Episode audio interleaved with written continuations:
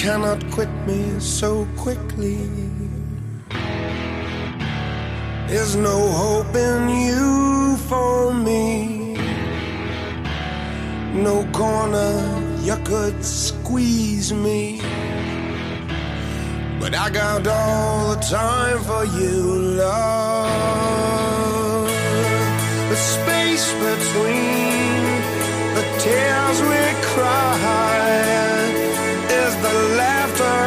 keeps us coming back for more. The space between the wicked lies we tell and hope to keep safe from the pain. Welcome back to New Persuasive Words. I'm Scott Jones. And I'm Bill Borror. And Bill, here's the thing our downloads are increasing. Yes. We happy anniversary though, by the way. It's we Happy anniversary. I see we didn't get you didn't give me a party. I I don't what I'm getting you as a virtual assistant, actually. because you're a busy guy. I I, know. You're doing lots of in addition to pastor work, you're doing Yeah. consulting all over the place. And I, I really feel like what you need is a virtual assistant. Oh, very good. I mean, I don't have one for you. I'm not going to get one from the internet, but I think there's someone out there. Like we have a fan from Camp Hill, Pennsylvania, that's out there. There's someone out there. I think that would be your virtual Steve assistant. as my virtual assistant. That would be uncanny. That would be that would be amazing. Um, there's not a union for virtual assistants, is there? Thank goodness. So they could be fired without cause. We're making America greatest again. Well, we're also six days away from the election, and uh, what a weird couple days it's been. I don't want to talk about it, but we are going to be live. We're going to be broadcast. This is going to be a whole new thing for us, kind of. Yeah, I, I mean, we're still working on the tech, but it is going to work. I mean, we're actually going to be live broadcasting. We might even do Facebook Live, and we're going to have an election show where you could listen to us live and call in in real time. in real time. And we particularly, you know, we have listeners in key battleground states. So those folks that are in uh, Florida and Ohio, Babico in Florida, Babico in Florida, we, Redder in Ohio, we want to hear from you guys. Lipless in Camp Hill. As Camp Hill goes, probably not, the, the state does not go there. Susco as it as will go GOP. Right, as Camp right. Hill goes, as it always does. yeah. GOP. Yeah. We're actually, and we're, uh, anybody in Nevada, we, we need a Nevada. Uh, We need a Nevada. By the way, like we we, we had a potential uh, crossover episode today with another podcast, which shall remain nameless. But I'm just saying, politically, we picked. I, I feel like we've had some big picks politically. I think I think well, and I, I have given you the, the kudos that you deserve. We started this last August, and uh, you were one of the few people. I played golf last summer with a guy who's a Harvard educated lawyer who, when I brought up a Trump thing, he's like, I'm not even going to talk with you. You know, like, because Trump's going to have no impact. I said, well, maybe we'll become Facebook friends and keep the dialogue. Not if you want to talk Trump, because he's going to have no impact. Impact. There we go. There we go. Now you were early on thinking this thing uh, could have some wings, and So in 2017, Bill and I are going to start screwing around with stock picks.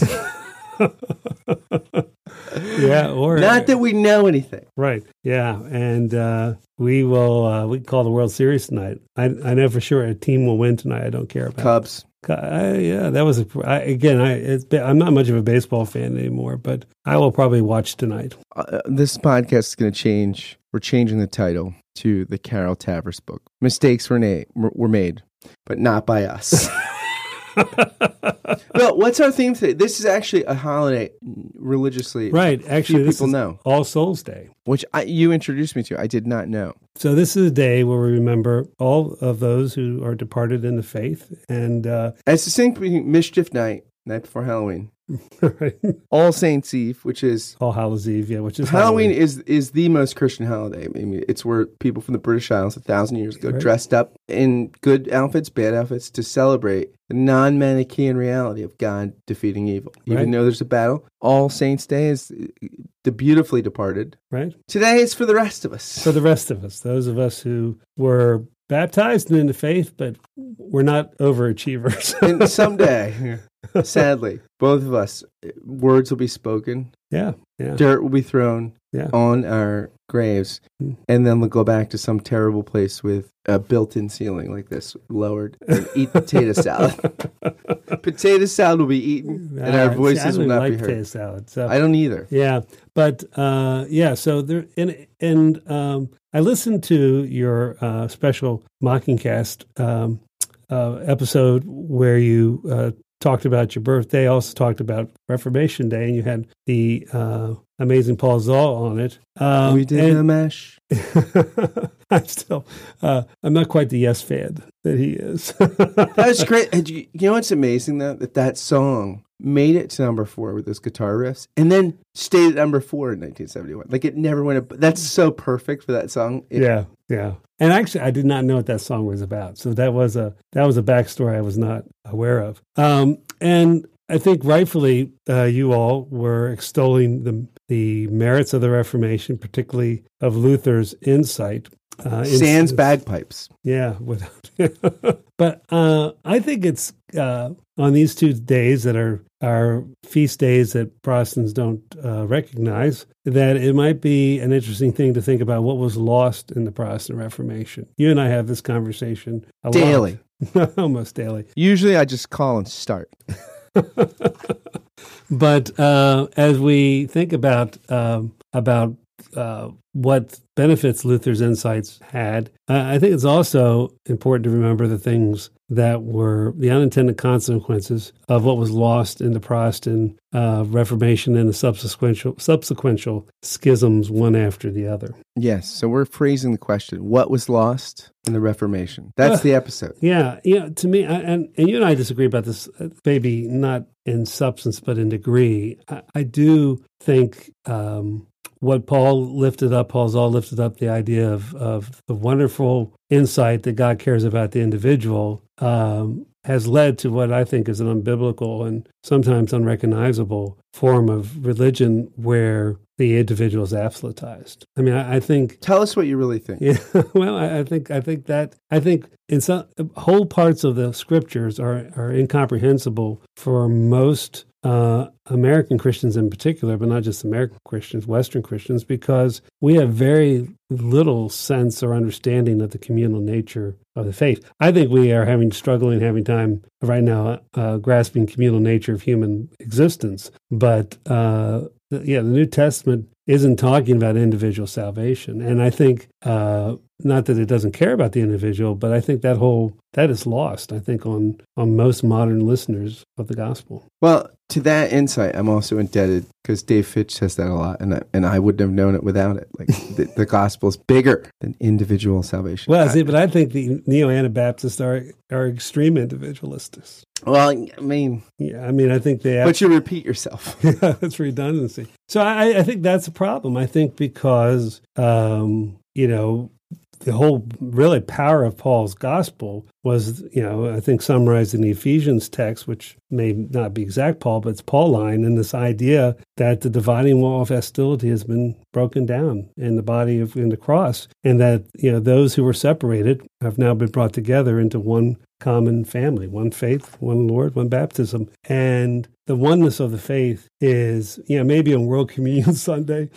you know, we give we give a tacit nod to it, but uh, you know, one of the apostolic marks of the church, one, you know, is the one holy and Catholic church is uh, the one is that that is just not really something that even is important to the vast majority of Christians. And if you want to look at like the foretaste, foretaste of that, look at the Republican Party, the oneness, right? The religious, it's a it's an eschatological foretaste. The religious party. Look at the unity, the Paul Ryans, the the Mitch McConnells, the Pences, the Trump. It's it, that's really it makes you just think, hey, that old time religion is good enough for me. Yeah, well, you know, you know, you, you joke about the Republicans, but just look at the way different Christian groups talk on uh, you know, social media, and you get a sense where uh, there's almost a kind of reveling, I think, in the separateness of of Christians around a political uh, position. I think the idea that Christians are more more uh, committed uh, and more excited about a political party than the um, mystical body of Christ is, to me, um, probably heretical. What if Christians are more excited by Westworld than the mystical body of Christ? Yeah, is that a problem? Well, no. I, no, I think that's just a logical conclusion. reality. Yeah. I want to say, okay, here it is, Bill. I'm going with it. What was lost in the Reformation? Something, everything and nothing. All right, give me well, pick one and tell me. Something in the sense of history goes on, right? So on one level, this is uh, Peter Leithart's great essay about, you know, I don't want we don't want Protestants anymore, the future of Pro- Reformation Catholic. He says, I want you know jolly Presbyterian, Episcopalian that love church discipline, Eucharistic Baptists, like these things that like you can't. So on, on some level, the frustrating nature of the biblical narrative is once there's something, God changes. Even before the fall, if we are true Augustinians, I'm channeling my inner Paul Zahl, that before the fall, God kills and makes alive. It's good, and then but he changes things. You know, he there has to be other things to be made new. So on some level, anytime there's a change, something is lost. And and and when something is lost, everything feels like it lost is, is lost to many of us. I mean, sometimes this is why. Not that you know anything about this, because this is not in your expertise, but you've worked with congregations before, and like, and, and, and, you know, this Yeah, is a, this is bit. this is why, pardon my French, everyone knows the Da Vinci Code is bullshit, right? Because the Da Vinci Code is made is based on the narrative that some that, that basically everyone just believed Jesus was kind of a cool hippie, Right, and then the pastors and the bishops all came in and said, "Hey, hey, we're changing the whole deal." Three hundred years later, right. it, it now he's God, and everybody just says, "Okay, the religious leaders say it, we're going to go with it because every in every congregation in every communal church life there like the, the the golden rule the law is we've never done it that way and and the second commandment is likened onto it we've always done it this way I always thought it was a little funny. Uh, one of the early martyrs, uh, Saint Ignatius, Ignatius of Antioch, you know, he he leaves his church to go to Rome to be martyred, and it doesn't seem his congregation tries to talk about of going to be martyred. no they're like yes yes yes yes we'll make you a saint, but please move on. Yeah. USA, USA. But I want to say, like, not okay. So I'm reading Robert Jenson's brief outline of faith, and Jenson can do more in two pages than anybody Oh, uh, I, ever. I, I totally agree. You and I are of, of one mind on, on eh, like, you don't go to seminary if you're smart enough to read any of those books. Just don't even go to seminary. Just take take Greek and Hebrew online and buy one of Jenson's books. Okay, and, and if you can figure- master that, you've you have yes, I agree, hundred percent. And he he's, he starts off the book, which is edited by my friend Adam Eitel. Shout out to Adam. He says, "What is theology?" He says, first off, we're talking about ultimate reality, God, metaphysics, but basically those things are so contingent to communities. So I have to define the church. And you're thinking, "Oh my gosh, okay, this is going to take the whole book." In half a page, he says, "Well, you've got sacramental types that say." If you're Catholic or Eastern Orthodox or High Church Anglican, the church is a communion, a mystical body. through sacraments and you know um, sophisticated mystical practices. If you're like a Baptist or neo Anabaptist, want to be Jack Nicholson, you say the church is its mission or its proclamation or its activities. He said, I'm going to split the difference and say the church, and we can all agree at minimal, the church is its message, is a community that exists to proclaim a message. And he said, look, you start back, I think at the heart of it is with the prophet Ezekiel and God pulling the prophet aside and say, can these dry bones live? Can these, can these bones that are so dry, there's not a, a speck of sinew on them, can they be animated or reanimated again? And he says that takes you back to the call of Abraham. Right. Abram and Sarah. And this is a guy God talks to. And whether you think it's an audible voice or in the middle of the night in manic activity, it's not like what people, he says, mean today, like basically baptizing their own subconscious. I really want to do this. The Lord spoke to me. Right. Like, this is different. I mean, if there's anything he says about the God of Israel, the God of Israel is chatty. He talks, and oftentimes in ways that are inconvenient. And he says, what the disciples pass on is through the prophet Ezekiel, this reality that these dry bones can live, Israel's bones can live through the resurrection of Jesus. And more than just Israel, but maybe even the whole world. And so I would say that that is the thing that is not just sustained, the utterly gratuitous death and resurrection message for Israel, Jesus, and the whole world. It's not only sustained, but like I think the Catholic Church is better now today. Bring Francis. I mean, the the, the, the Protestants that are so anti-Reformation are often people who had been excluded from ordination. I mean, the people that are the typical anti-Reformation types are the people that are are, are would often have been yesteryear's excluded person if there was not an ongoing death and rising of the church consistently. So I want to say it's not just nothing changed. I think it's the postmillennial me almost wants to say we're getting better and better. Yeah, I don't think that. There you go. I, I, I set you up. I teed you up. well, you were, yeah, you were. I was with you. I was with you. Uh, you almost had me at hello. Um, but uh, you know, it's hard for me to say. Um, well, let me do. I, will say this. I think the Protestant Reformation was a necessary corrective to the late medieval church. Uh, although, I mean, but Bill, in all honesty, the church for you, the high point was the fifth century. So I mean, it all, yeah, it's all down from there. Well, you know, actually, there, I don't think there's a high point. I think you know, if you had to pick a thousand century. No, I, I see. I no, I, I, don't. I don't think that. I, I mean, for me, uh, a high point was the 20th century when I heard about the faith. So I mean, and I heard I heard the faith and was shown the love of Christ in a little struggling uh, country Methodist church. Uh, that actually, what I was taught there about the essence of the faith probably wasn't that different than what was being taught in country churches in the fifth century or you know frontier churches in the 18th century. So I do believe there's always a continuity. I, I think. Um, I, I, mean, I think we we get the reforms uh, we need, and um, and then the reforms that we bring about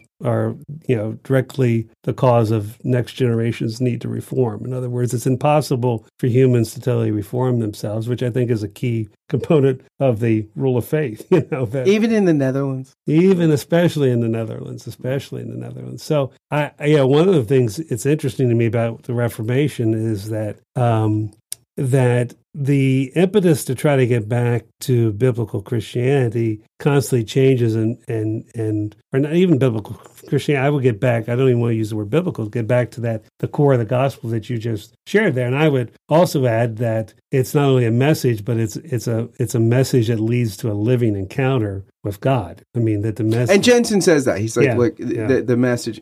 If if you're really proclaiming the message, you live in some level in light of it. Even I think Jens would say. I mean, I might be paraphrasing, but even in your failures, you right. live in light of it. Right. Yeah. I mean, the fact is Jesus is Lord, which is the heart of the of the rule of faith, the core of the gospel, is always in the present tense. You know, in other words, the resur- what's what's which might not be good news. If Jesus is Lord is the essence of it. If you're Satan, the demons, or if you're just ambiguous, unless lordship involves friendship to ambiguous sinners, that's bad news. Well, it depends on it depends on who the Lord is. Well, that, that's but I repeat myself. Yeah, yeah, no, exactly, no, exactly. I mean, and that was Luther's quandary. You know, one of the things that strikes me about about um, it, it seems like the reformers brought with them into the Reformation both their strengths and their weaknesses, whether they be uh, psychological or ideological. Um, one of the things that strikes me about Luther is that he couldn't, you know, his confessor and the person who really put him on the road to uh,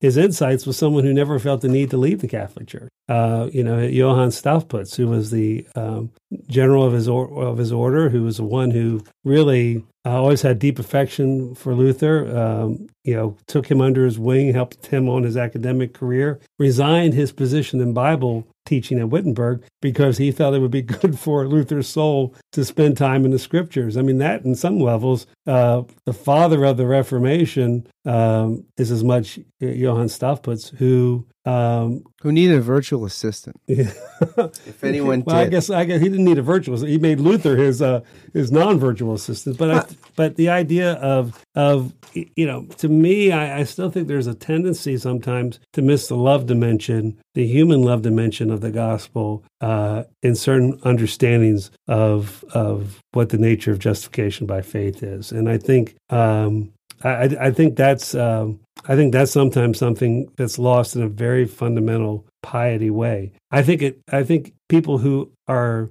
really seeking to be Christian, they find it and they naturally do it. But sometimes on a formal theological level, the role of love and and our spiritual lives and our very nature of how we are saved, to me, is sometimes lost. This is like our first real debate. So I'm I'm coming back. Um, yeah, good.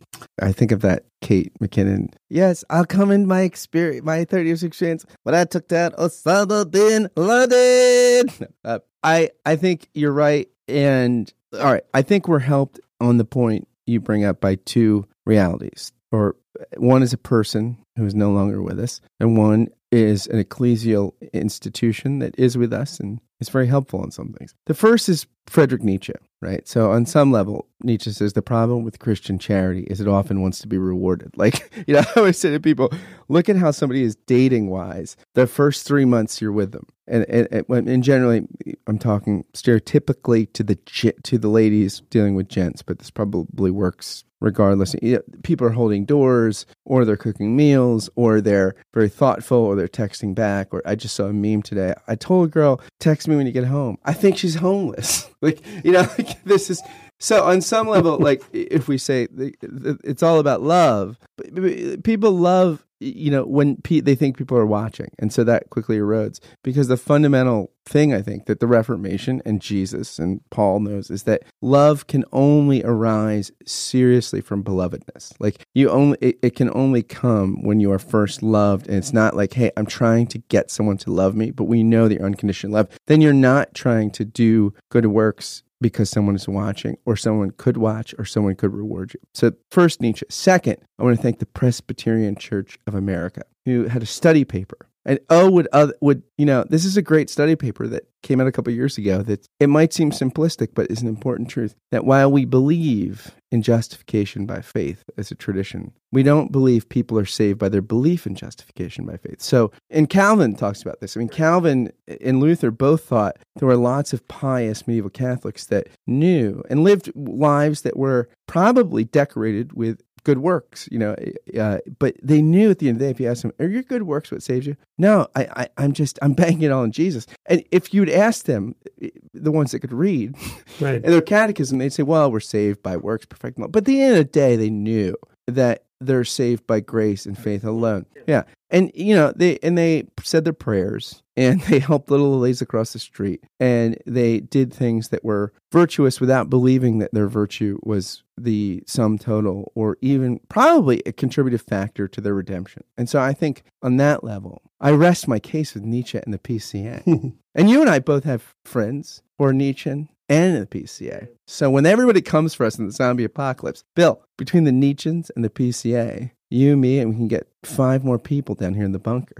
well, I, I do. I think any either system or sentiment that in any way nullifies or weakens the idea that it's by grace alone we are saved, I think has to be has to be rejected and, and leads us away from really the whole biblical story. I mean, you know, the uh, um, I mean, there is some debate, for instance, within rabbinical Judaism, why God chose Israel. But you know, one of the dom- one of the dominant dominant answers, and certainly the one that we in the Christian tradition would pick up, is because God just did. Yeah. But what is that? What is the Lord saying? Is it Deuteronomy? If I wanted a big, grandiose people, I'd have chose the Assyrians. right. But I wanted you. Right. And that rather crude and uh, and problematic text in Ezekiel when God goes into great details about how he found Israel as the abandoned woman. Uh, the punchline of that is that I didn't pick you because you brought anything to the table. Uh, it's just a, it's uh, it's God's disinterested love, which I think is a wonderful Augustinian biblical idea.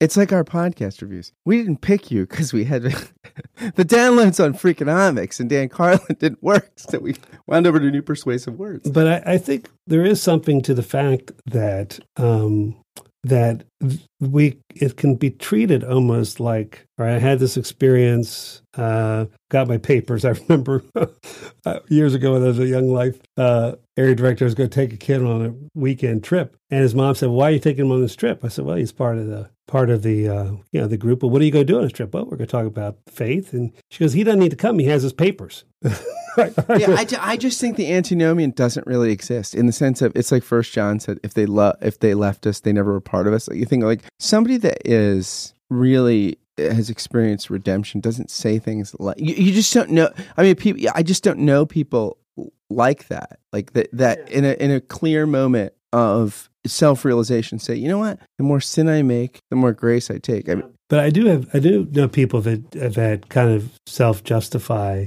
uh, being hate, keeping hate in their hearts, being bigoted. Say, well, you know, Jesus has saved me, so that's okay. That's to me, that's antinomianism, and that may very well come close to nullifying the grace of God. Yeah, and I think that's that's. I mean, I think that there certainly are. Uh, but do, okay, so are, are certainly warning. Are, are they people? Warning, are they people that know They're saying, look, I know white supremacism is wrong. I know my individualism is wrong. And I, I'm pretty much banking on the fact that even though I know it's wrong, even though I have hatred in my heart, that this will, this gratuitous grace of God that comes through something like a transactional thing, through a pagan sacrifice, where you know, the, God who wasn't disposed to me before, it, the wrath is propitiated, turned back, and now God is happy. So now I have carte blanche. I mean, I think it's probably more like, look, it's really hard for people to understand, but my racism is part of, or my sexism, or the thing I'm trying to justify, which I don't even, it doesn't sound like justifying to me, is part of the old, old story. I mean, I, I don't think people are that self consciously delusional.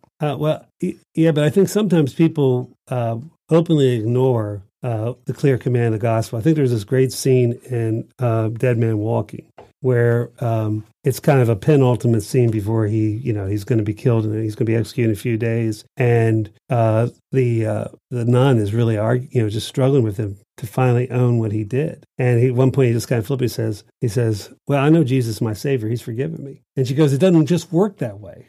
You know, I don't think anyone that really experienced redemption says that. Like, I, I, I, Scott, I, I, I encounter it in different versions. I've encountered it in scores of ways in pastoral counseling, counseling, and you know, and frankly, I, I, I sometimes am suspicious, you know, in retrospect, if on some level I was operating that way, and that's part of what I, you know, in, in some dimensions, I, you know, which constantly brings us back to renewing that initial commitment, and you know, um, the idea of confessing our sins so that we can continue to to to be engaged with that initial saving work. I, I, I, guess for me, part of it. And what do you do about that parable with the unforgiving servant, where you know it's clearly it's clearly an analogy for God's forgiveness, where the guy forgives this person of a huge amount, and you know, as soon as he gets out of debtor's prison, he finds a guy owes him just a little bit, and you know the punchline of that is you know the person who was forgiven a lot that gets taken back because he never was able to forgive it himself. I mean, I, that is that I think at least that is one of those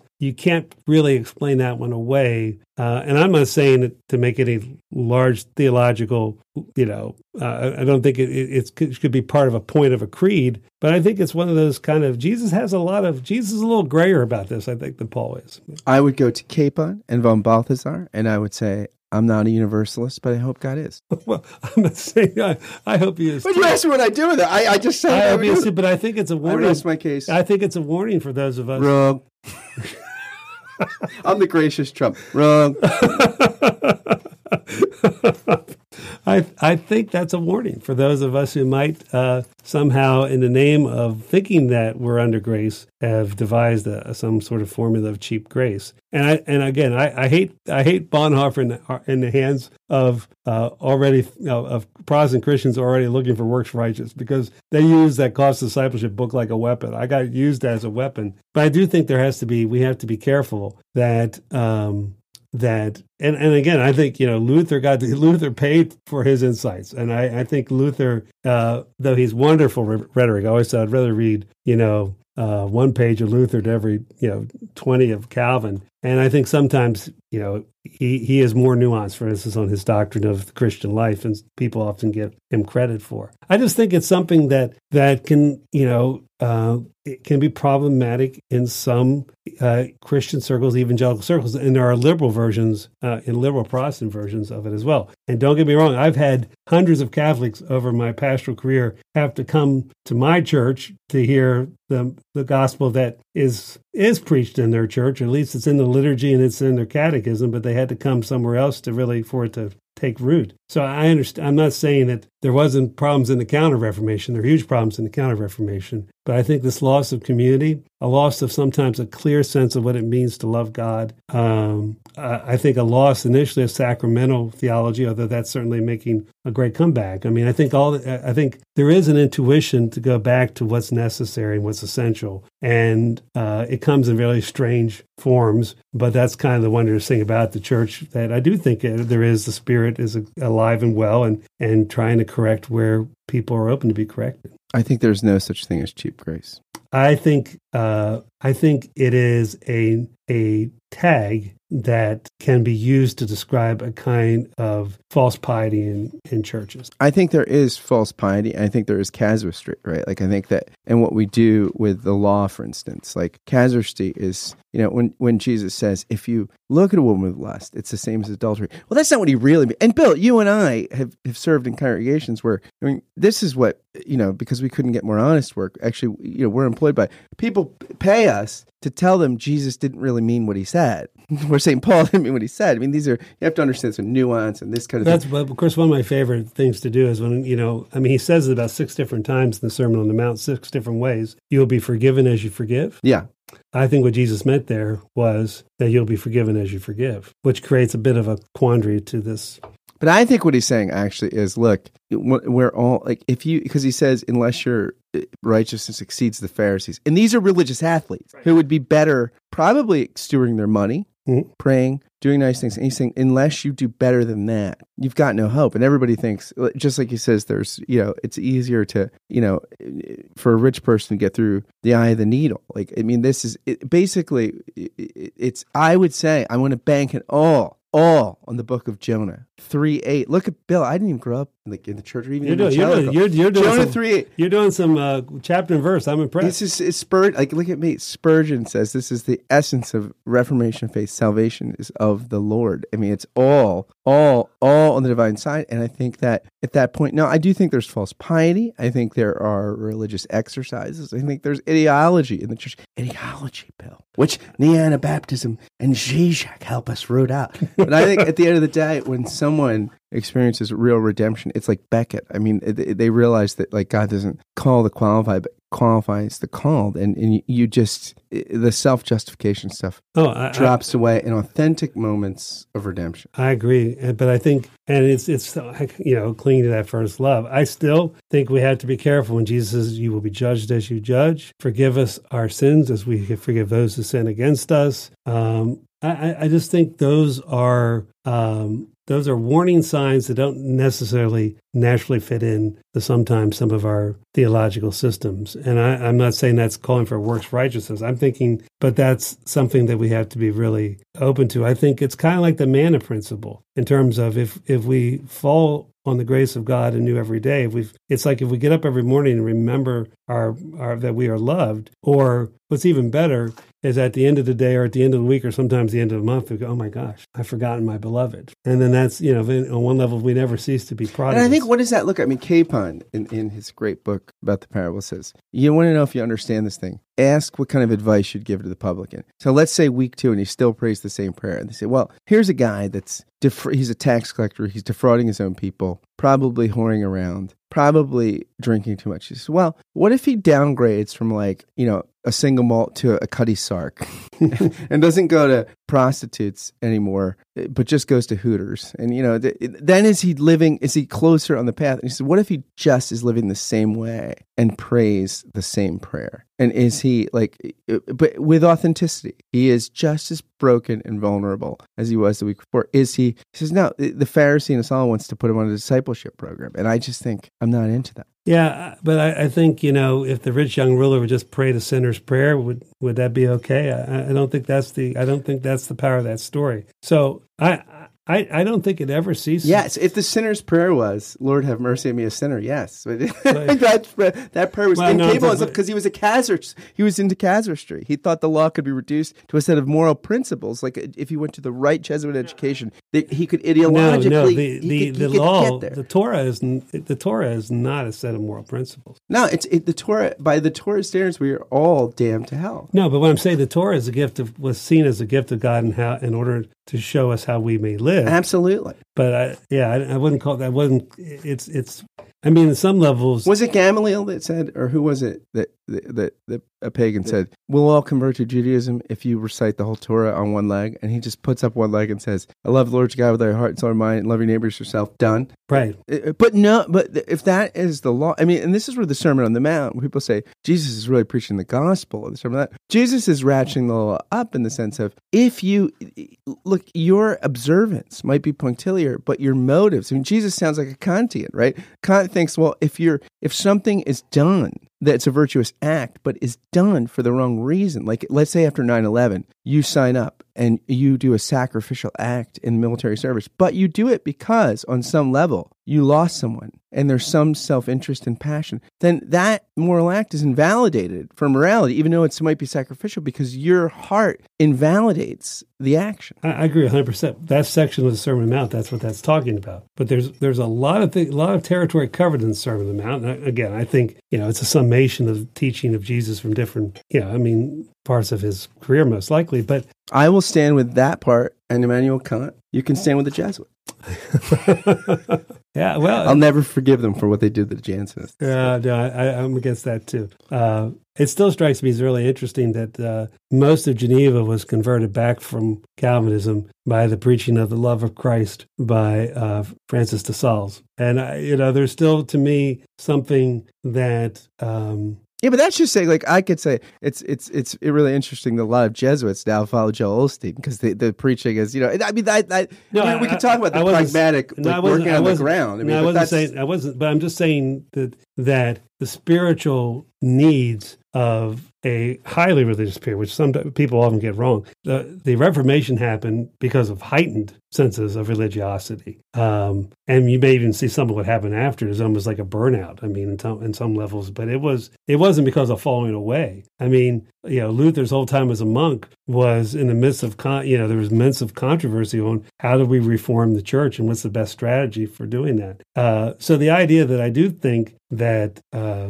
we're always called to kind of look our to measure what we're doing and in in view of what the gospel teaches, what the, the whole of the scriptures teach us, as well as what the best of our tradition has um, has come come up with. I, I just think that it's not quite so neat uh, as sometimes the um, sometimes what the reformers thought it was. And I wholly support their desire to reform something that totally needed to be reformed. But uh, a lot of the legacy what they have given us um, might be as, as bad as what they were trying to reform from. I think it's as neat as 2 Corinthians, as Jesus is the yes to all God's promises. And I'm going to stand with the law gospel Lutherans today. Uh, we've had a good, good debate here, and everybody should vote. And it's make sure how, wherever you come down in our discussion that religion doesn't become a no or a long distance runaround, but that you experience it as a yes of grace, however you experience it. Oh yeah, we must. Uh, we all have to go to our water closets, uh, as Luther did, uh, to remind us that uh, God came down in human humanity and in humility um, and suffered that we might receive the full the full bounty of his love and grace. The straightest, the shortest distance between two points is never a long distance runaround.